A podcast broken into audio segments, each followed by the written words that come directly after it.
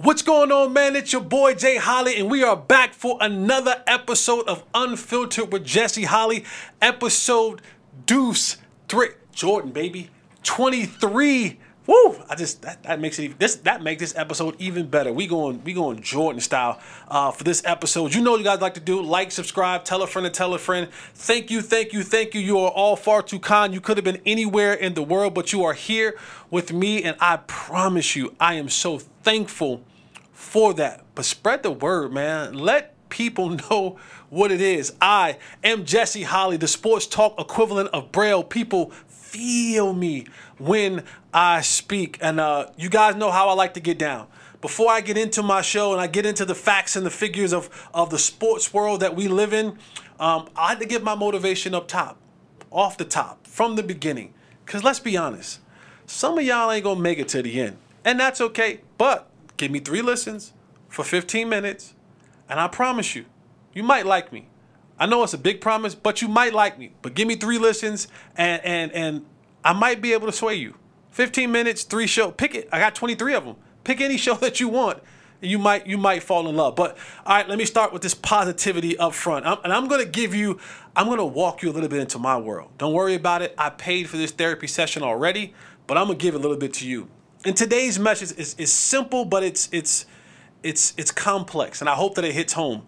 Um, and it goes like this: It is easy to get addicted to problems. It is easy to get addicted to problems. A lot of times, our past decisions impact our current situations. If I were to ask you, what past decisions that you made that impacts your current situation today, most of you, like myself, will begin to pick out all of the bad, the wrong, the negative, the not so good decisions.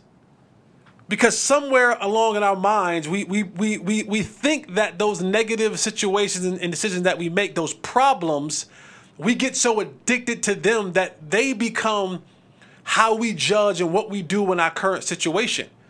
Well, I'm here to tell you and encourage you like, we got to start looking back and start picking out those positive dubs, those positive wins that we've had in life. Don't worry, this therapy session is already paid for. I've already taken care of it. I've already taken care of it. But far too often, we get so addicted to the problems of life, both past and present. And what it does, it mitigates and it eliminates the positive things that we've done. I can sit here all day and be like, if someone said, man, how is Unfiltered with Jesse Holly going, man? And the first thing I'll say was, you know, it's going good, but, you know, I, I don't have 100,000 subscribers yet. And automatically your mind begins to go into this place of, well, I don't got this and I don't got that. When I should really be saying, man, Unfiltered is going great. Man, do you know that last episode, over 3,000 people decided that they were going to spend an hour of their life and their time watching me? Wow, what, what an accomplishment that is. And we have to look at all of the doves that we get in life, no matter how small, as wins and let those be the things that propel us to, to, to, to make our current situation even better. Do not get addicted to the problem. They're easy. In fact, some of the, the problems are, are like like like fentanyl. It's like drugs, and it's easy to get. And always is woe is me, and I can just I can just lay on to you. Oh, well, my life was this, and my life was that, and woe is me, and all the bad things. And and I'm like, wait a second, I'm sitting here today because I won a lot. You're sitting here today watching me because you won a lot. There are far more positive, impactful, great things about your life than the problems. Don't allow yourself to get addicted to the problems. Look at look back every now and again and go, "Wow, I've accomplished that." If it's something simple as, "You know what? I ain't know how I was going to pay the bills this month, but I got it done." That's a victory. That is a victory that should be celebrated. I ain't saying you got to go to the club and pop bottles. But what I'm saying is don't overlook those things. Don't allow yourself to fall so deep into the problem pit that you never get out and you never get a chance to enjoy your accomplishments. Thank you to the over 3,000 people that watched my last episode. Thank you. No, it ain't 100,000, but shoot, there was 3,000 folks that thought of me enough to take 60 minutes, 90 minutes of their day when they could have been doing anything. They could have been sleeping. They could have been eating Cheerios. They could have been walking the dog. They could have been doing a hundred other things. And I am thankful for that. That's a dub. That is a dub. The fact that I get a chance to come into this studio each and every week is a dub. The fact that I'm able to sit here and all my bodily functions are, are, are, are, are still good, dub. The fact that I am healthy, dub. The fact that, that, that, that, that, that I can still put gas in my car, dub. The fact that I can open my refrigerator and there's actually food in there, dub. There's been times where it wasn't. It's a dub. It's a dub. Do not allow yourself to get addicted to your problems. It's easy, and you'll find yourself in the problem pit so deep that you'll never get a chance to see the pure and true light of all your wins. Continue to look at those things, continue to cherish those moments, continue to want to have more of those moments, and let the dubs of your life of your past. Because tomorrow, my past is today. So I want the dubs of today to dictate my future circumstances, not my problems. All right? All right, man. Don't get addicted to the problems. Get out of the problem pit. Start enjoying those dubs. All right, man, here we go. Breaking down this week. We are done with the beat down from last week. I shouldn't even brought it up, but hey, it's my last time talking about it, maybe. The Niners game is over. We are on to the new thing. The Cowboys take on the LA Chargers Monday Night Football in what is that now? Los Angeles, right? The LA Chargers. It's the Los Angeles, absolutely. Um, and when you look at this team, here's a wild stat, and I hope it isn't true for us. The stat is one in fifteen. And you're saying, Jess, what is 1 in 15? What is that? What does that mean? What is the number tied to? What is the number than that? 1 in 15 are, is the record of teams after they play the Niners in the last two seasons. 1 in 15. So the team that played the Niners that week, the next week, they lose. The only other team that escaped that was this year, and it was the Pittsburgh Steelers. They lost to the Niners and then won their next game. So I'm hoping that the Cowboys are able to add another one to that list when they take on the Los Angeles Chargers. And this one is, I don't know if the Cowboys know this or not, but here's one thing for sure. Two things for certain, one thing for sure. There are times when players, coaches, you, you remember the Michael Jordan in Last Dance? And Michael was always looking for something to make it personal.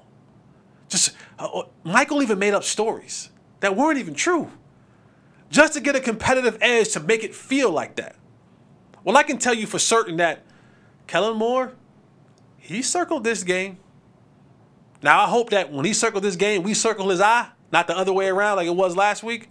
But the players too circled this game. You watched last week when the Denver Broncos played the Jets, and that that whole debacle where uh, Sean Payton had said Nate, uh, uh, Nathaniel Hackett was did one of the worst coaching jobs in the world, and those players were like, "We want to win for us. We want to win for Coach too." At the end of that game, the Jets win that game. What did they do? They gave out one game ball. Robert Saleh gave out one game ball at the end of that game, and that was to Nathaniel Hackett after they won that football game. So if you think for one second that this won't be a personal game for the Chargers? You think for one second that those guys, at least on the offensive side of the ball, isn't looking at this game as a, a, a statement game for them? A personal game for them? They want to win one for the Gipper? You're wrong. You are wrong. And I hope the Cowboys and company feel the same way. I hope they look at this game and go, this game will be personal as well. And, and I think for the Cowboys as a whole, and maybe I'm rambling a little bit, but I think for the Cowboys as a whole, you have to understand this. I, I was privy, I, am privileged, okay? Let's just be honest. All right? I, I, I am privileged. One of the privileges that I had in my life, and I'm not ashamed to say that I'm privileged. That's, that's not, that's not a, a thing to be ashamed of. But one of the privileges I had in my life was I was a part of a national championship basketball team for the University of North Carolina. Go Heels. But within that, I understood that no matter where we went, no matter who we played, it was personal. Whether it was another blue blood, Kentucky, the school in Durham, um, uh, uh, you name it, it was personal. Whether we played a directional school, it was personal.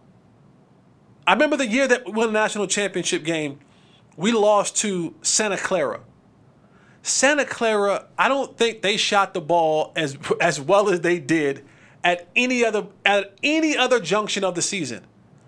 But when the University of North Carolina walked in, it became personal for them. Their season was complete if they beat us. When we were up and teams beat us, it was the best thing since sliced bread. Even when we were down. But because of the legacy and the history of that university, of my university, of that basketball team, what it stood for, what it meant, everybody gave us their best shot. They didn't care if we were 15 and 0 or 0 and 15. North Carolina was, was, was, was embroidered across our chests. And there was a legacy that lived with that. And so everybody wanted to knock us off.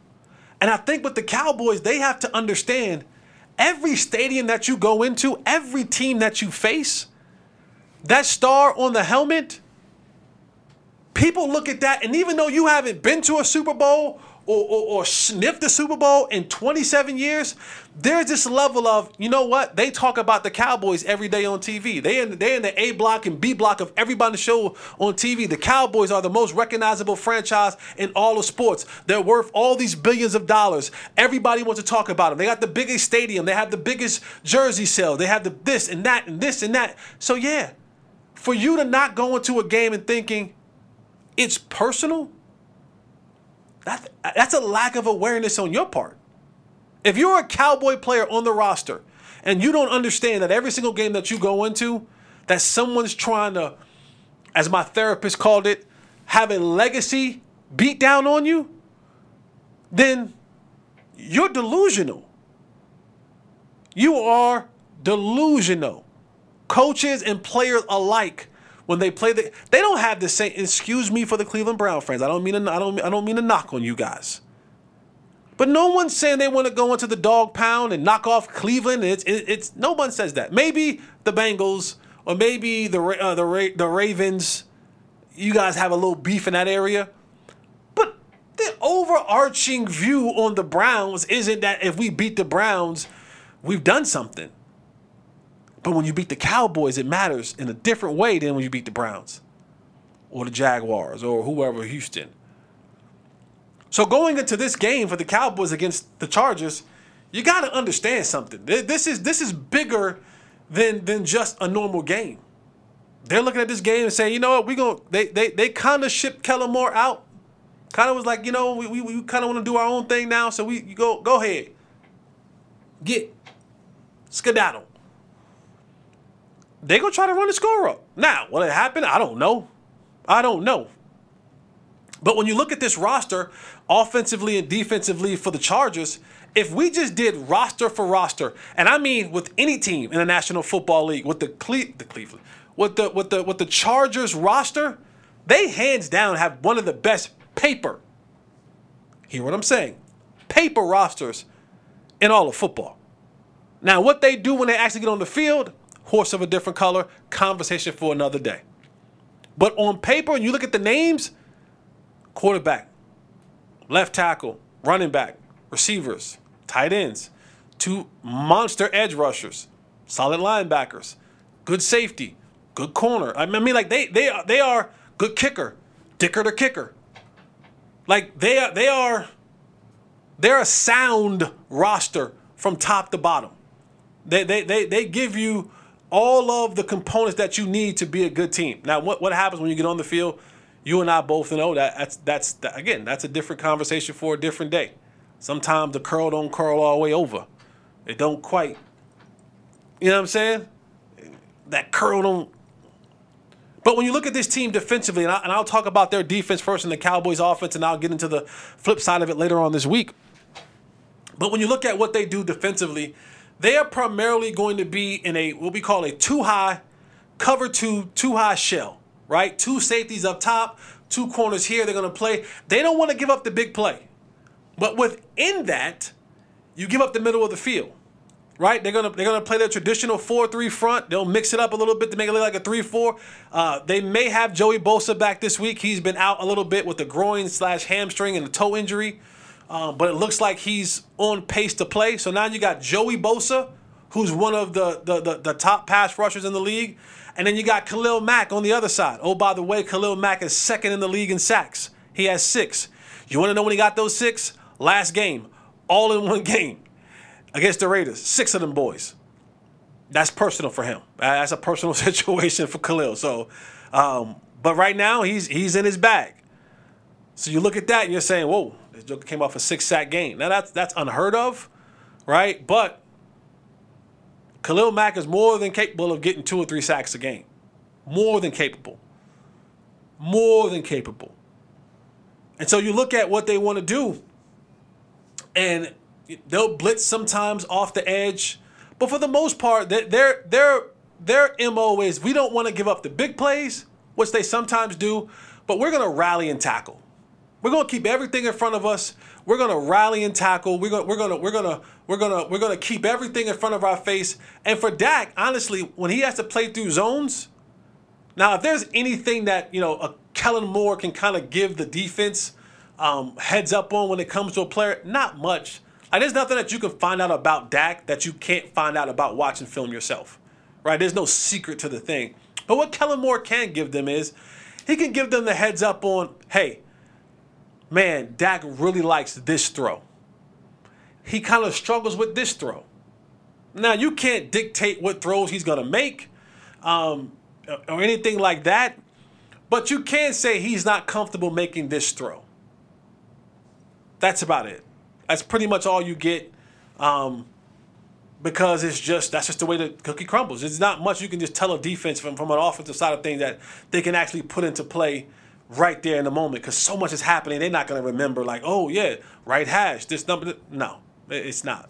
Uh, but defensively, you know that for Dak, he struggles a little bit when it when he has to when Dak has to read through a ton of garbage. What I mean that by that is when he has to read through um, a, a, bunch of different people and, and, and things of that nature, and the clock is going off in his head, he sometimes makes the, the bad decision. Being able to read, you know, from one side of the field to the next, he can sometimes get a little bit disoriented in that process, and that's when you see the mistakes happen: the ball sailing, the ball on the ground, the ball behind, and ultimately the the worst part of it is the ball being intercepted. And of course, coming off a three interception game last week, I think he's looking um, to get back right. And, and one of the things that the Cowboys have to help themselves in a way is is creating some of the bigger plays. They haven't been able to do that. They have one play of 40 plus yards in five games. The Cowboys right now rank 31st in air yard completed passes, meaning the, the amount of the ball leaving Dak hands com- being completed to a receiver. They're 31st in the league. 6.6 yards per air yards completion. That means that they're throwing the ball quick, yes, but they're throwing it very short. They're throwing it very, very short. To give you an example of that, on the other side, Justin Herbert, he's throwing it at least 10 yards per air travel completion. Now I know that doesn't seem like a much, but it is. They got the Cowboys have one 40 plus yard play.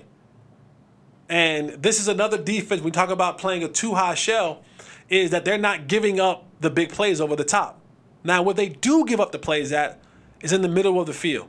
Because understand, the safeties now in a two high shell have to get off of the hashes, that's those little tick marks in the field, and play over the top.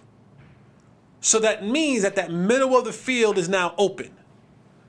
And the Cowboys have to find a way to utilize the tight ends, to utilize the receivers, getting over in motion, play action. Because those linebackers are already not dropping deep. They, they now have to be able to come up, step up, if the play action is working for them well. And now you can kind of hit them over the top. But this is something that they have to be willing to incorporate into their game. And to to to to Dak credit to Dak's defense a little bit, tight ends, receivers, got catch the football. One of the things that I've realized, especially from the receiver perspective, in in, in, in watching the Cowboys from last in the, in the last couple of weeks, but in the two losses, is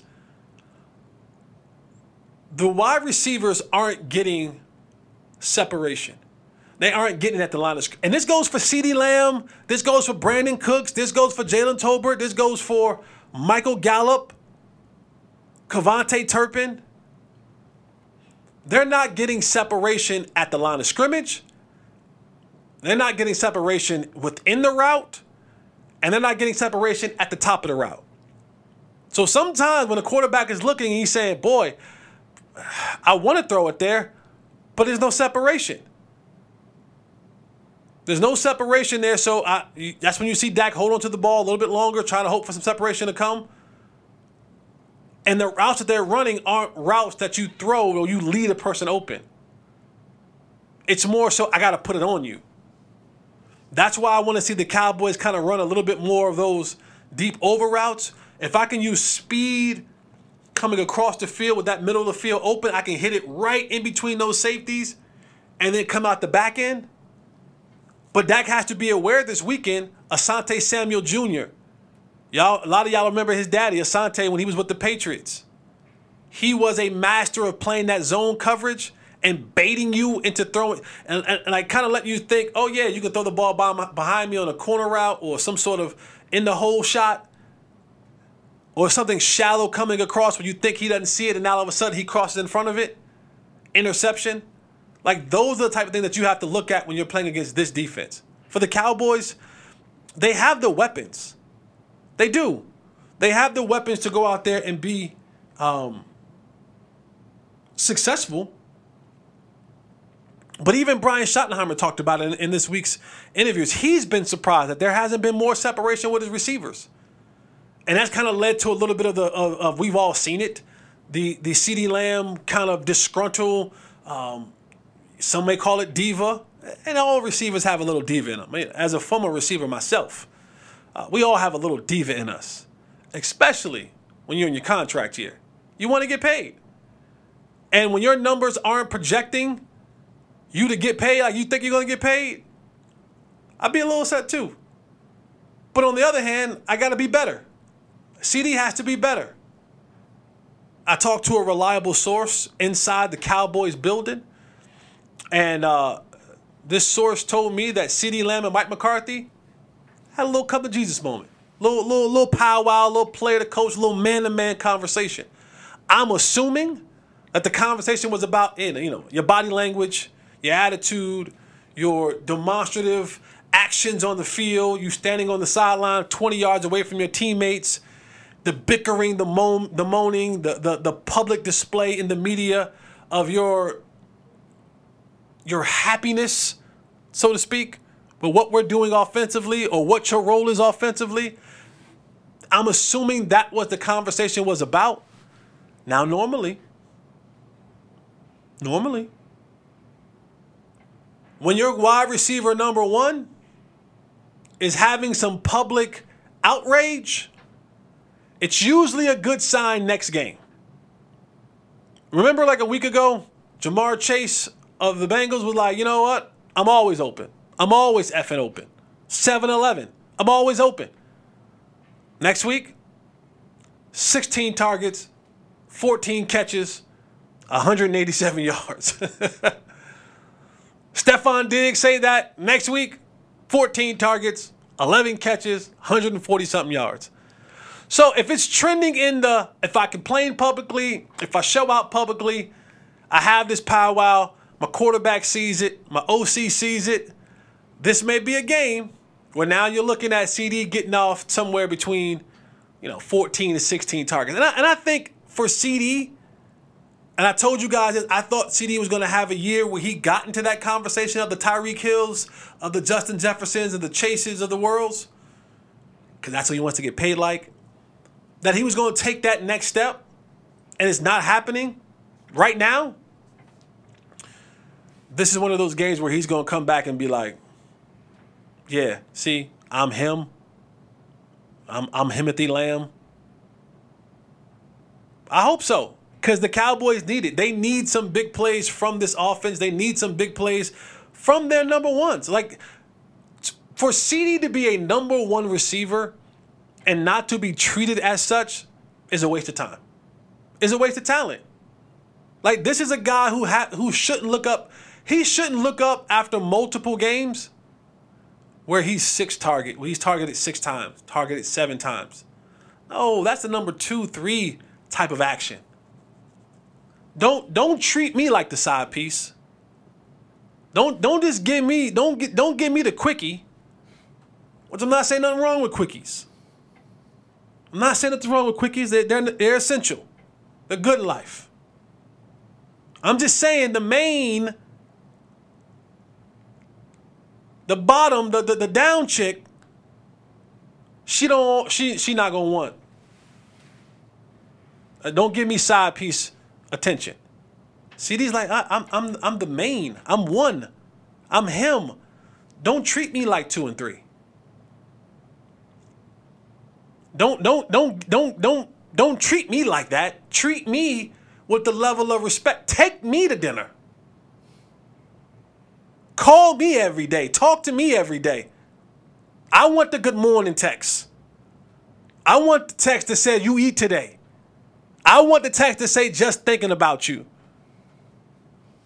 Don't just send me the text with, you know what I'm saying, like, uh, I'm trying to come through. Nah, don't send that to me. Nah, send nah. Nah. I ain't two. I'm one. So I get it. I get CeeDee's frustration.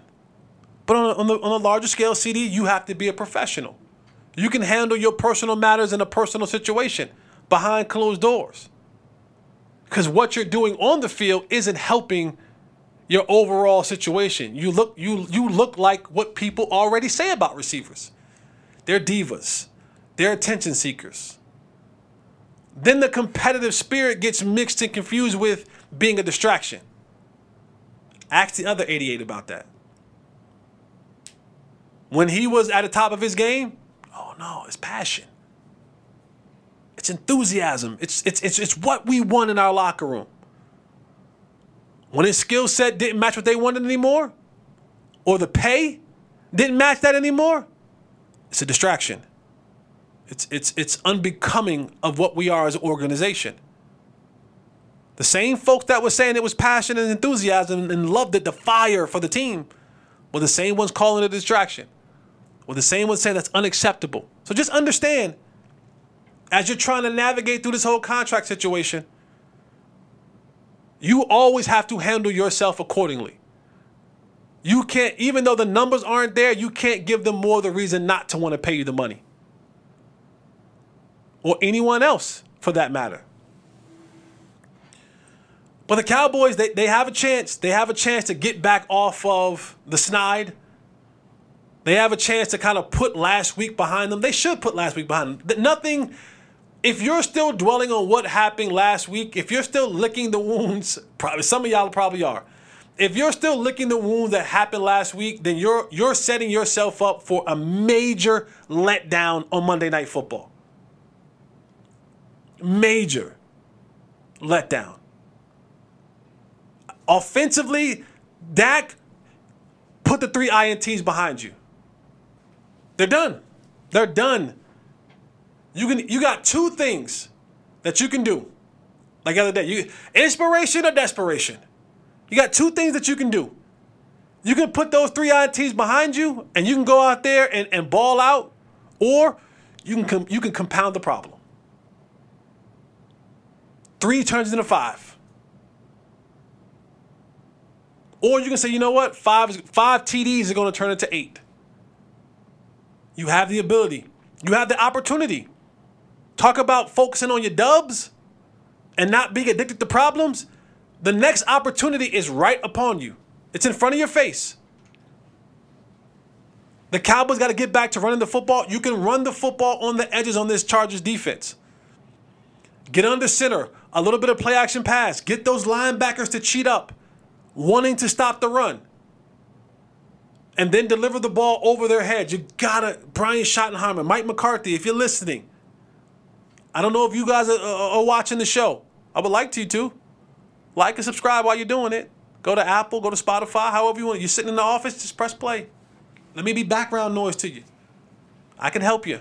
I probably can't, but let my voice be the soothing of your soul. Please. But you got you got to find a way to get this team back. You don't want this thing to spiral out of control. You got to get back to that. You got to get back to the things that you do well. You got to get back to the things that you know is going to bring you success. The Cowboys haven't had a true problem in the two losses they had, but for the most part, being able to move the ball up and down the football field in between the 20s. We know what the red zone situation has been. This defense is going to allow you to move the ball up and down the field. They tighten up in the red zone. They do. They play they play much better defense in the red zone. So you know how you can bat that? You know how you can bat the issue of playing in the red zone against a team who's really good in the red zone? You score from outside the red zone. You score in a chunk play capacity. You get a couple 40 plus play touchdowns. You get a, you you bust a 40 play 40 40 yard run, a 35 yard run. Then you have to worry about the red zone situation. Like you don't have to get into the red zone. Like I know the red zone is the money zone, and, and you know people score there at a high percentage, but you don't have to get there to score. It's not it's not a, it's not a mandatory thing. You can get to the end zone far other ways than just getting to the red zone the Cowboys had to take advantage of that. And they and they they too, if you if we did paper rosters, the Cowboys on a paper roster would be a top 3 to 5 roster in the league. And sometimes they meet up to it, the expectations of the roster. Sometimes they don't. I'll tell you this. Do I think the Chargers are a good football team? Yes. Yes, I do. Do I think the Chargers are on the same level of the Niners? No, I do not. I don't think there's many teams that are on the level of the Niners right now. Like I, I think right now, if you if you picked a neutral site, and this may be this may be a betting site somewhere that you can probably go put a parlay on it or put a prop bet on it. But if you picked right now, currently sitting today, the Niners on a neutral field against anyone, maybe one other team that they would probably take over the Niners. And that's probably the Chiefs. I don't think they're going to pick any other team. And if they pick the Chiefs, it won't be by a lot. Maybe one or two points. So I say all that to say that you, you you're not going to face a team of that caliber with that much talent and discipline and and and overall just absolute dog. But you're gonna face some good teams. And if you don't play up to your potential and you don't play up to the to the to the standard that what you know that we know you can play at, then you'll be licking your wounds again. But you have the ability. This team is very much beatable. This team is very much beatable if you play to the level in which I think I mean, four weeks ago I was I was I was I was praising your name on high. I told y'all football is very fluid, like water. It changes every single week. Four weeks ago I was praising you. I was calling y'all, I was I was generational this and good that and, and, and bad on my part. But at that time it looked that way. Get back to that. Nothing has changed in, in what you guys have the ability to do. Yeah, you ran into a buzzsaw. But you can get back to your winning ways um, starting this week. All right, let's move on to around the sports world. Sweep, sweep, sweep, sweep. Let's go, Rangers. Let's go, Rangers. The Rangers sweep the Orioles three games to none to move on to the, what is it, the ALDS? CS. The ALCS. They just won the ALDS. The ALCS. What the dominating performance. Nathan Eovaldi went out last night and pitched a, gem of a game. Can I say a gem of a game? A gem of a game. Seven innings pitched, five hits, one run, seven Ks, no batters walked. I mean, he was he was in his zone. And I and I gotta give my boy Taylor some credit because Tay, you told me you could you could say I told you so. It's okay. I, you can say it. Oh, now he doesn't want to say it. Now, now he wants to be all Mr. Humble. Well, you know, you know, you know what I said. I gotta give you credit. I was a doubter. I was a doubter. Tay wasn't. He said, I'm telling you. And he broke it down, and it's all coming to fruition. It's all happening the way that you said it was to happen.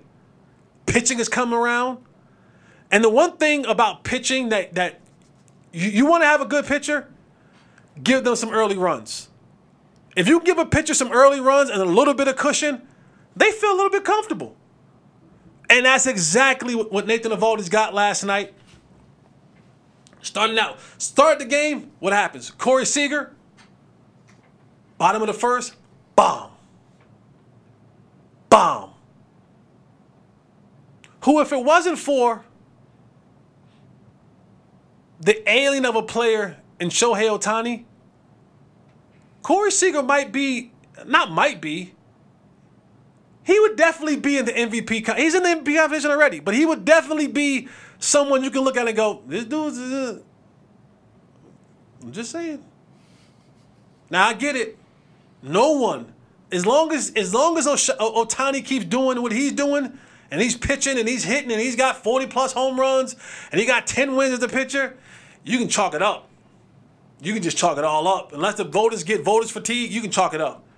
If he's getting 10 plus wins as a pitcher, hitting over 40 home runs, just start etching his name in the, in the AL MVP category every single year. But Corey Seager was one that was in that conversation. But it doesn't get it, get, it gets even better. Bottom of the second, Gar- Garver drove in two runs on a double up past the shortstop. Now you look up, it's 3 nothing. And then El Bombi showed up. I, I love I, I, let me say this as well. I'm not a jewelry guy. I got a nice little charm piece, but I'm not a jewelry guy. Baseball players have the best chains in all of sports. I, I don't, I, they, they, they, they have the best chains if you watch a baseball game, you're gonna see a plethora of different chains. Icy too, icy, Cuban links. I mean, you name it, they got them. They have the. I'm always looking like, man, who got? They got the best chains out there. Who was that? Mookie Betts one time had the had the black diamond necklace and it popped on the field. There's diamonds everywhere. But El Bombi comes in, he cranks one 418 feet. Six nothing. And it was on after that. A six nothing cushion in three innings. As a pitcher, you just sit back and you go, we good. We good. And it gives you that level of comfort, and you saw through the rest of the game where, where Nathan was just in his zone. You, you even had enough of a cushion that when you brought in um, Chapman, who's been erratic, who's been a little bit erratic,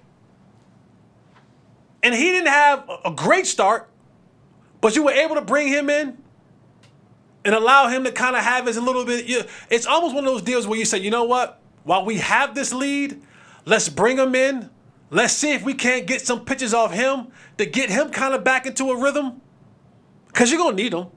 Let's be honest. You're going to, at some point in time, you're going to have to go to the bullpen And you're gonna have to pull out Chapman and go, all right, brother, we need the gas. Ain't too many folks walking around that's gonna throw the ball 102 miles an hour. we gonna need you. But we gonna need you to get it over the plate. Some strikes. You gotta be able to control the heat. So I think games like this, when you have that cushion, you can bring a guy in, give him a couple uh, uh, uh, uh couple batters, see if he can't put something together, because you're gonna need him. You're not gonna not have him on your roster. And however you're gonna play this thing out, whether you're gonna get however the pitching's gonna work, you're gonna have some games when you go to the bullpen pitching, where you may have you you may even get to a situation where um, give me the pitcher's name. Uh, two different color eyes. Scherzer. You may get to a point where you say, you know what? We don't know if Scherzer's all the way back. Here's what we're gonna do. On the day that we go bullpen pitching day, I'm gonna give Scherzer. I'm gonna give you two innings. I'm gonna give you two of the early innings, and then we'll go to our bullpen pitching. So at some point in time, you're gonna have to do it. And I thought I thought that was a great move by Bochy, just getting him in there, getting those reps, and then Leclerc came in and and and, and finished the deal. And that place was I wasn't at the game. Tay was at the game. I watched it on TV while I was having stomach cramps. Struggling to fight for my life last night, man. I was fighting. I won. I'm here. I was fighting, boy. Um, but that was that that was an atmosphere that is, you know, Josh Hamilton said it years ago. This is not a football town. I mean, a baseball town, and maybe he's right. Sports town. Sports town. Sports town. I like that. Maybe not a baseball town. Very few baseball town. Like I said, very few baseball cities in in in the world, right? Like Cincy, St. Louis, New York, Boston. That's probably about it. That's really probably about it. Like there ain't too many more where it's just like dominant baseball cities. So I get it. I understand it. But that place was rocking last night. So kudos to you, Rangers fans. Now the Rangers await the winner of the Minnesota Twins and Big Bro. Ooh. The Astros. Astros lead the series 2-1 right now. This is let's just be honest. Let's be honest. Before I get to that, let me say this. I got to give another nod to, to, to, to Bruce Bochy. And because I, I am I'm big on coaching in the sense of making the right moves. I'm big on controlling the temperament of your team. I'm big on understanding what your players' strengths are and their weaknesses and trying to keep them away from situations where their weaknesses are magnified and putting them in situations where their strengths are magnified. And I think Bruce has been he has been a a picture a picture not a picture but a picture of calmness, of fluidity, of patience, of confidence, of information. You you you don't win three World Series. Like Bruce Bochy, like his legacy is so far set. Like he never had to coach again. Like when you get like like it's like Jimmy Johnson. Like Jimmy doesn't have to coach another day in his life, and he's always going to be talked about as one of the great coaches of the league because he won three Super Bowls. And I think Bochy's in that same boat in the sense of there's an, he's only padding his stats now, right? Like he's only padding the stats because his legacy's already been written when you win three of those things. And when you win three of them, you're able to you're able to pull from that information, you're able to pull from those experiences and then allow that to be the driving force and the foundation with this new squad, and I, and I, and I, I got to give him a lot of credit for that, because there was there were some high highs this year with the Rangers, and there were some low lows this year with the Rangers, and then they lose their last game in Seattle. The end of the season allows them not to win the the uh, the West, but then from there, they won the last five games in a row, and I think in those five games, did they even trail in those games? Maybe two of them. Maybe none of them. Maybe none of them. One. So to get to get his team refocused and reset for the playoff run, to win the wild card and then win the first round, that's big, man. Tons of credit to you. Tons of credit to you. But now you got to get ready. I, I, don't know how the, the, the Minnesota. If if if all things, if we're being honest, the Astros are probably going to win that series. I would love to have the least of the two, Minnesota, to make a better path to the World Series. But Big Bro coming. Big Bro is coming. Big Bro is coming. And and Rangers fans, don't sell your tickets because I've I, have i have been around here long enough to know when the Astros come to town, they dominate our stadium. They dominate Globe Life. That shouldn't be such. Hold on to your tickets, even if they give you a better value. That matters. That matters in the in the grand scheme of trying to win baseball games. Any game, any sports, any sports game. The, the crowd can give you a ton of energy. But Big Bro is coming. And you have your chance. Uh, don't don't do what the Cowboy did and say don't don't make it personal after the fact. Make it personal from jump from first pitch. Make it personal. You get that monkey off your back. Now we're talking about something special. It's been a while. It's been a while since we've had that special baseball feeling around here. Over 10 years.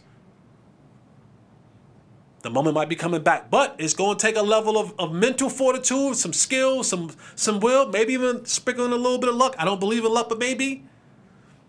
Because Big Bro is coming.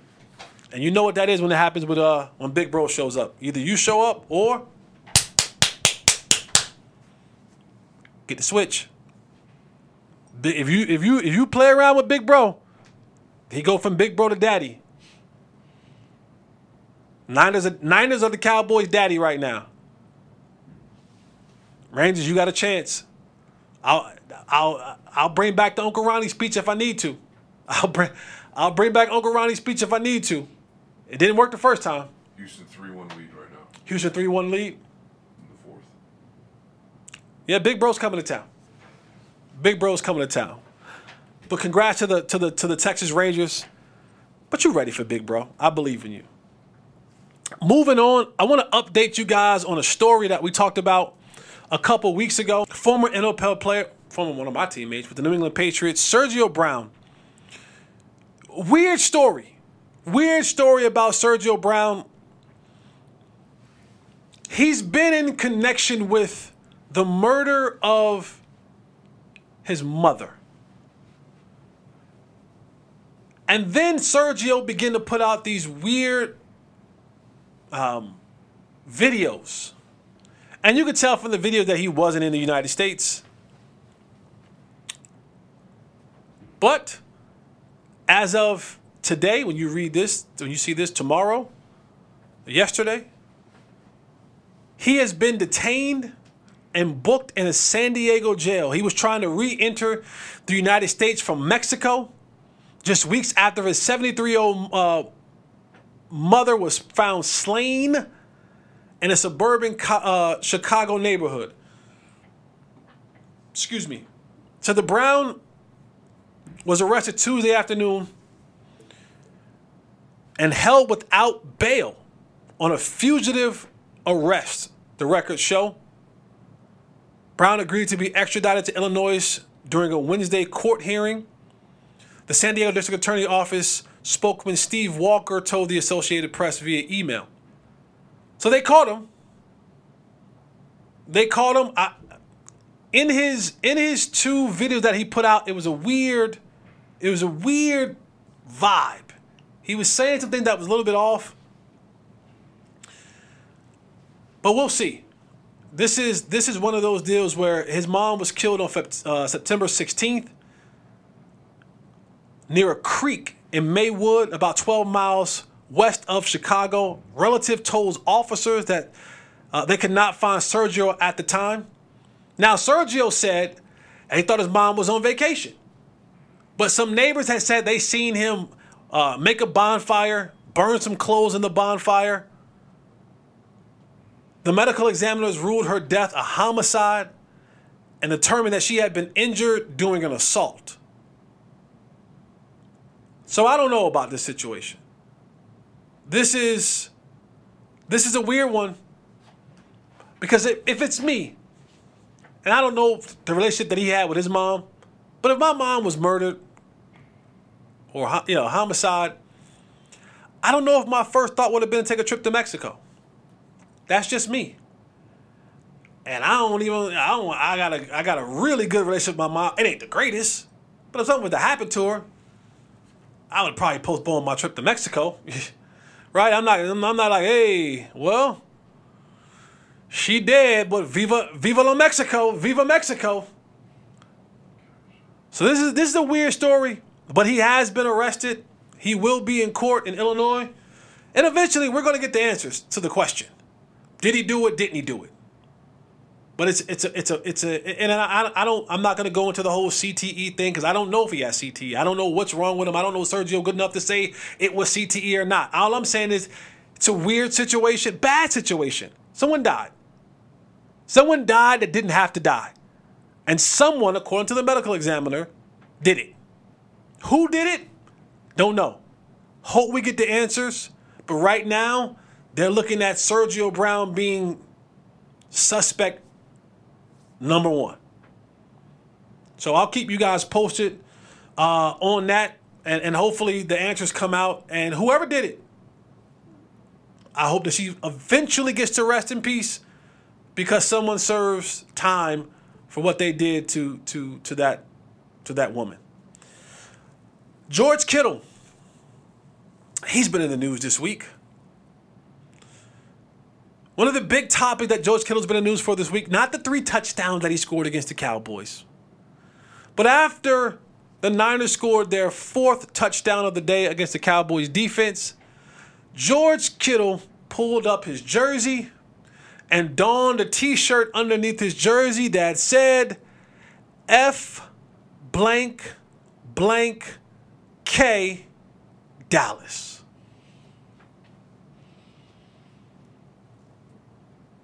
That's what it said. It's how he felt.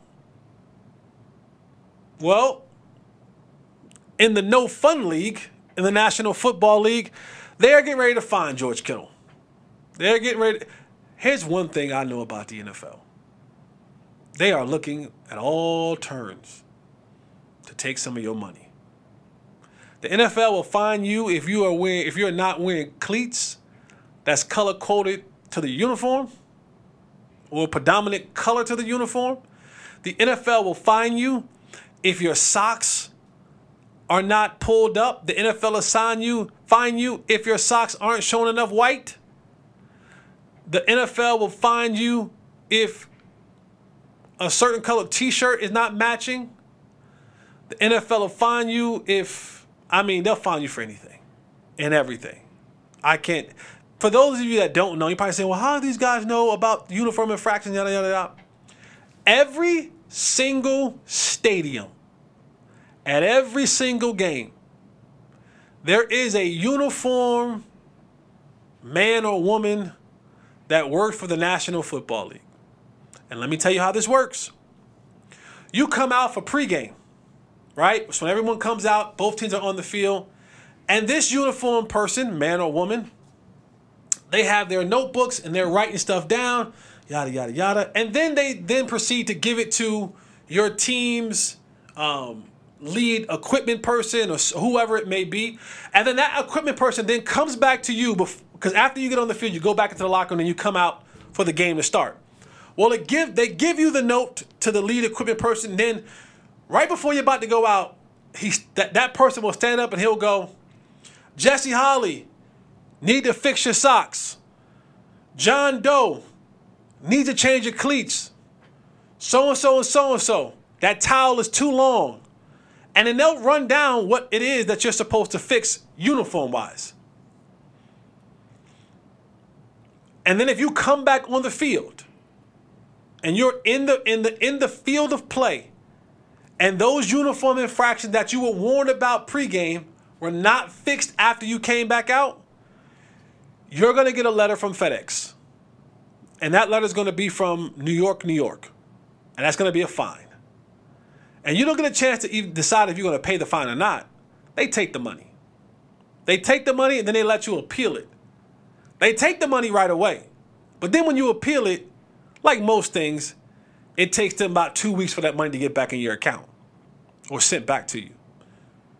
So that's how it works. When you guys are wondering, like, well, how, do, how does a person know that so and so and so and so, whether it's cleats, and I've seen guys determined to wear cleats, just cleats, pay $5,000, $10,000, $15,000 for the multiple offenses. Well, George Kittle, and I, I, I like to believe that I know George Kittle just a little bit. I think he's going to be happy to pay that fine. I think it's going to be the easiest and the happiest $10,000 he's thrown away in a very long time.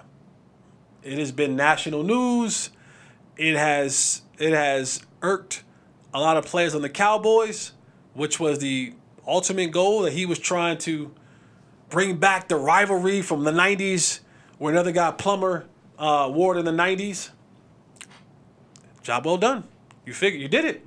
If that was the, the, the attention that you wanted from that T-shirt, you got. And this is one of those deals where at the end of the day, I mean, George Kittle has well more than enough money to pay to find by itself, but this is one of those deals where in the locker room, everyone chips in. Everyone goes like, you know what? On offense, hey, everyone give a thousand dollars and they'll pay for the fine. Or or Trent Williams goes, don't worry about it, dog. I'll pay for it. I got three hundred million dollars. Don't don't worry about it. I'll, I'll pay for it. But George Kittle will probably get fined for that T-shirt. All right, heading over to the NBA. We're about what's this? About two weeks away, two and a half weeks away from the NBA getting up. Basketball is my favorite sport, ladies and gentlemen. I cover football. I played football, but boy, I I, I love me some basketball. And we all know and understand that the NBA now has become a duo sport. If you can get a trio, that's even better. But we all know that now the NBA is a two sport, two star per team league now. The days of you having one main star and a bunch of role players, there are some teams that still have that, but those teams aren't winning. Those teams aren't faring well in the in the in the in the the run for the championship. If you are a true contender for a championship, if you are a true contender in the league, Eastern Conference, Western Conference, if, if you're going to count yourself in that number, the number is two. And I got to have a, a star and a co star. I got to have a 1A and a 1B. Because if having a 1 and a 2, that might not cut it. That might not cut it. Giannis kind of did it one year when it was just him and Khris Middleton and company. But he realized really, really soon it's going to be very difficult with what other people are doing around me. So I kind of want to. I got this. I found this article on uh, on SB Nation. I cannot pronounce this dude's first name. Vivek Jacobs. And he listed the top 10 duos heading into the 2023-2024 season. Now, you may not agree with this. This is not this is not Jesse Holley saying. This is an article that I'm reading, and I would love for you to type in what are your top 10 duos. What team that you what team that you cheer for? Hit me up on Twitter at Mr. Fourth Alone. Hit me up on Instagram. Hit me up on Facebook at Mr. Fourth Alone. Tell me what your top 10 are. Leave the comments on YouTube. Here's what they have. I'm gonna go 10 to 1. Because one, I like I like to go, I like to have the climactic feeling to it. 10, they're saying Joel Embiid and James Harden of the Philadelphia 76ers. Now we all know that James Harden wants out of Philly in the worst way. But you look at last year, Joel Embiid, 66 games played, Harden 58 games played. Jo- Joel Embiid, you know, ultimately became the league MVP. He averaged 33.1 points a game. James Harden 21. Joel was averaging 33 and 10.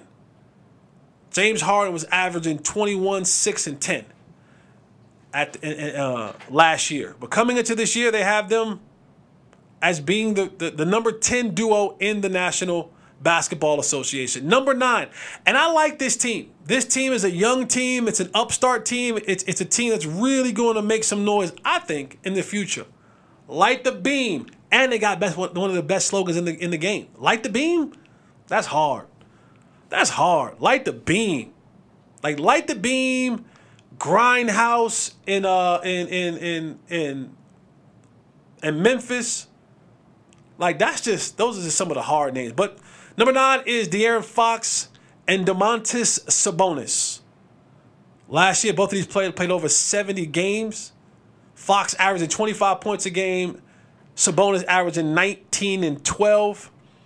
I like De'Aaron Fox, probably one of the fastest dudes based on the baseline with the basketball in his hand.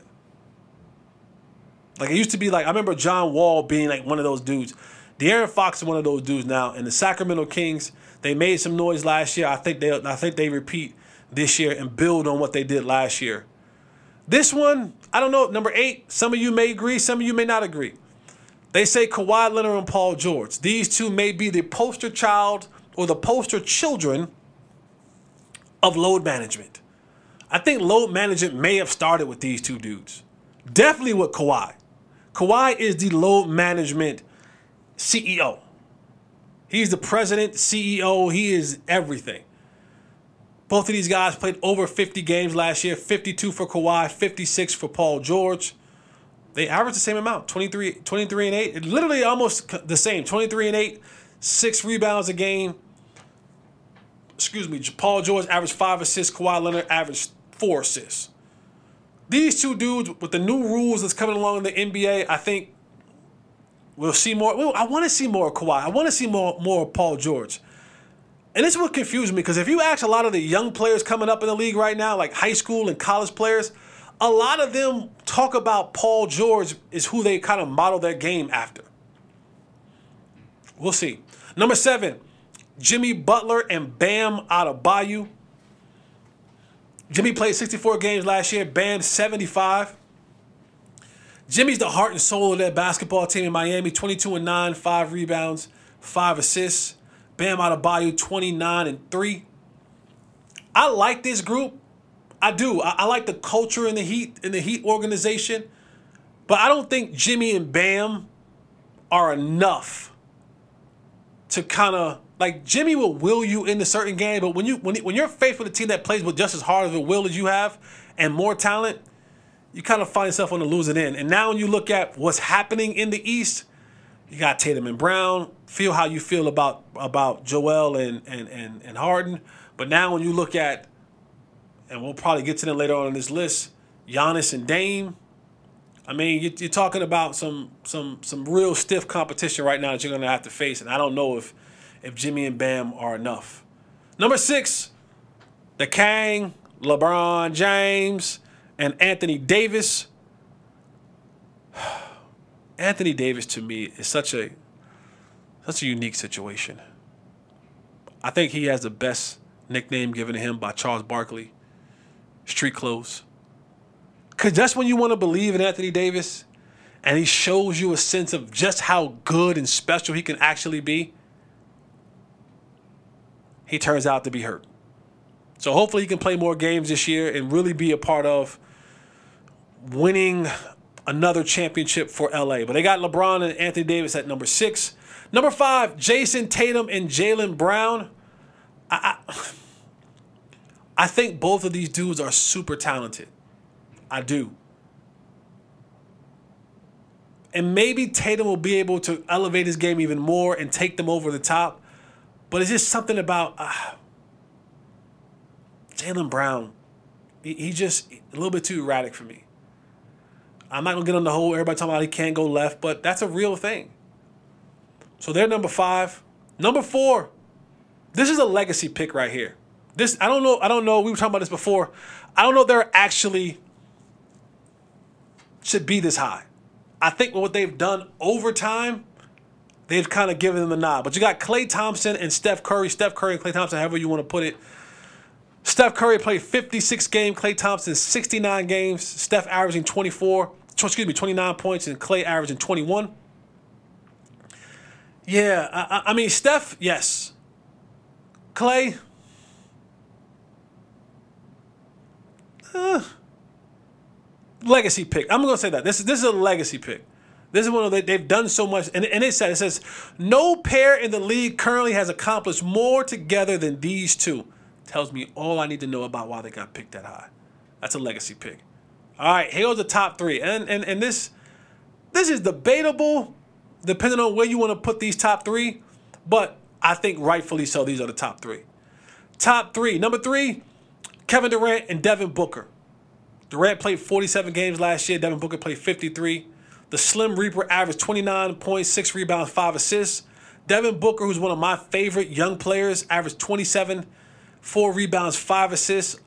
And you're going to add Bradley Beal to that mix in Phoenix. You're going to have a three guard rotation right there where it's going to be it's going to be tough. It's going to be tough to stop that group every single night. We'll see what happens.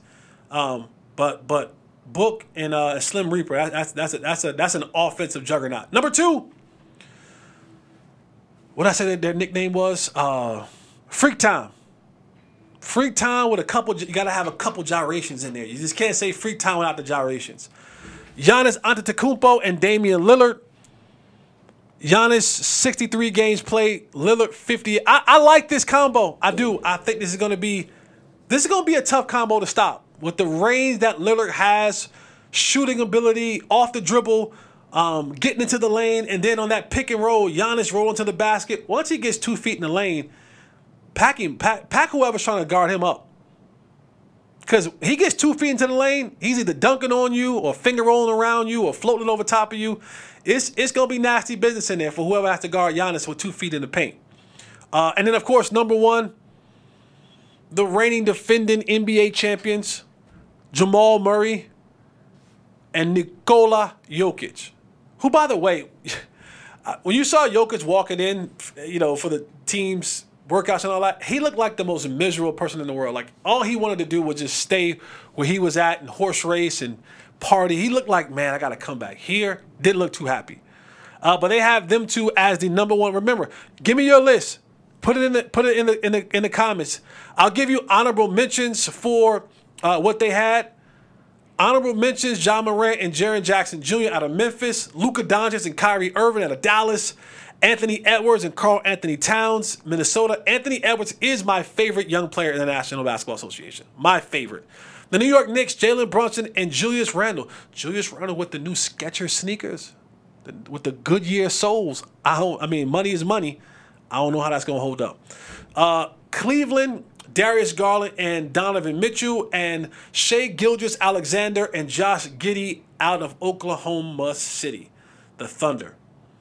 But uh, those are your top 10 duos of the National Basketball situ- uh, the National blah, blah, blah, blah, blah, blah, blah, blah, blah, National Basketball Association.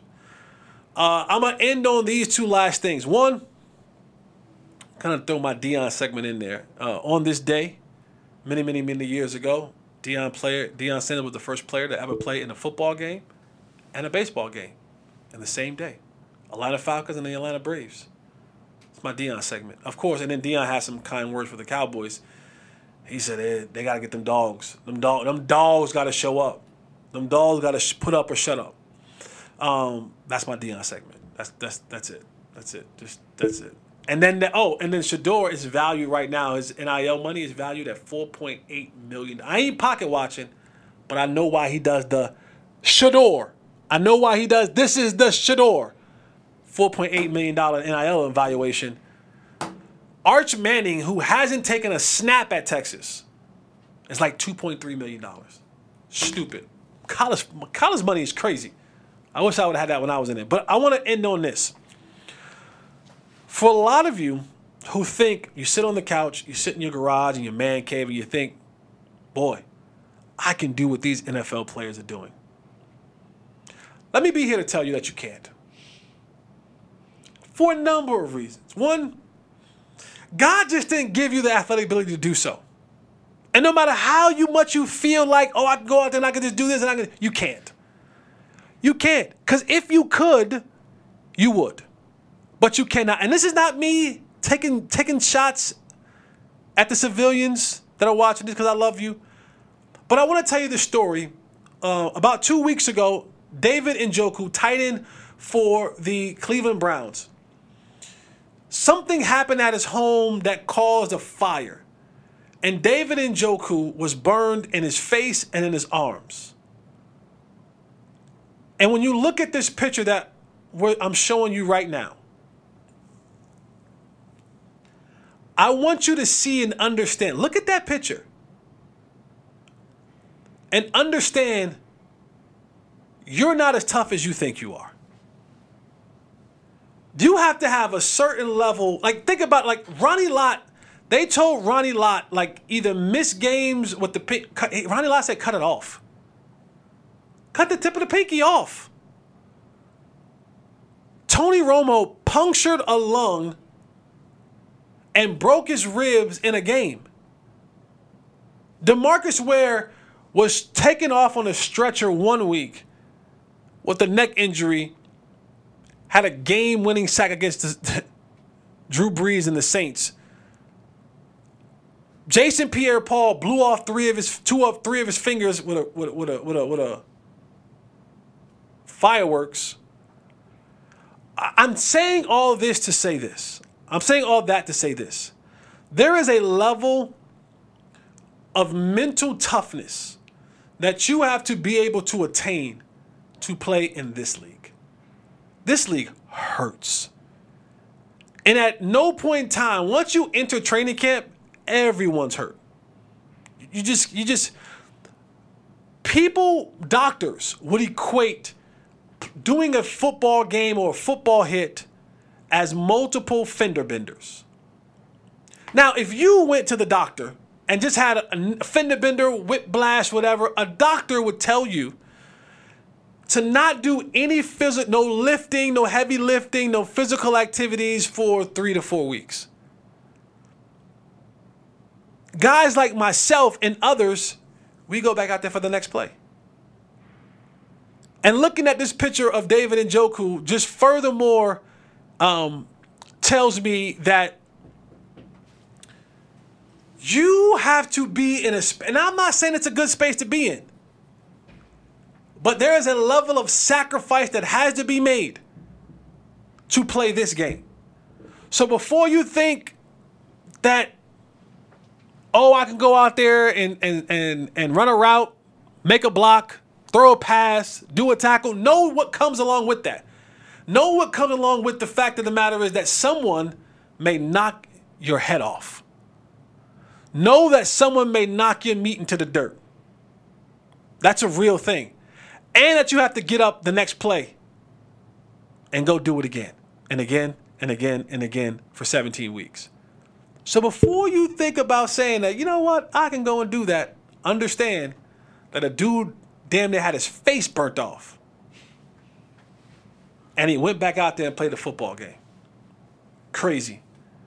Don't understand why I did it. But I'd do it again in a heartbeat. All right, man, that's all I got for you guys. Thank you so much for joining me. Unfiltered with Jesse Holley, episode 23. Like, subscribe, tell a friend to tell a friend. Apple, Spotify, leave a five star uh, uh, comment, leave a five star uh, thing on there, comment, do all that kind of good stuff, man. Let's keep rising to the top, man. Let's keep let's keep going together. We are in this together. You and me, us, we are in this thing together. If you know somebody that enjoys sports, that enjoys good raw I'm about to say raw hard. That's like like a like a sex scene or something. If you know somebody that enjoys just the real truthful spitting knowledge of sports, yo, tell them to find unfiltered. We're gonna give it to you the right way. Truthfully. No no homer here. I'm gonna give it to you honest. I'm gonna give it to you right. But I'm gonna encourage you in the same in the same aspect. Um, but remember, don't become addicted to problems. Count your dubs. Enjoy your dubs. Relish in your dubs. Allow those dubs to dictate your future situation. All right, man. I'm Jesse Holley. This is Unfiltered with Jesse Holley, man. Until next time. Never let anyone tell you that their life is better than yours because it's your life. Eliminate the contingencies. We out.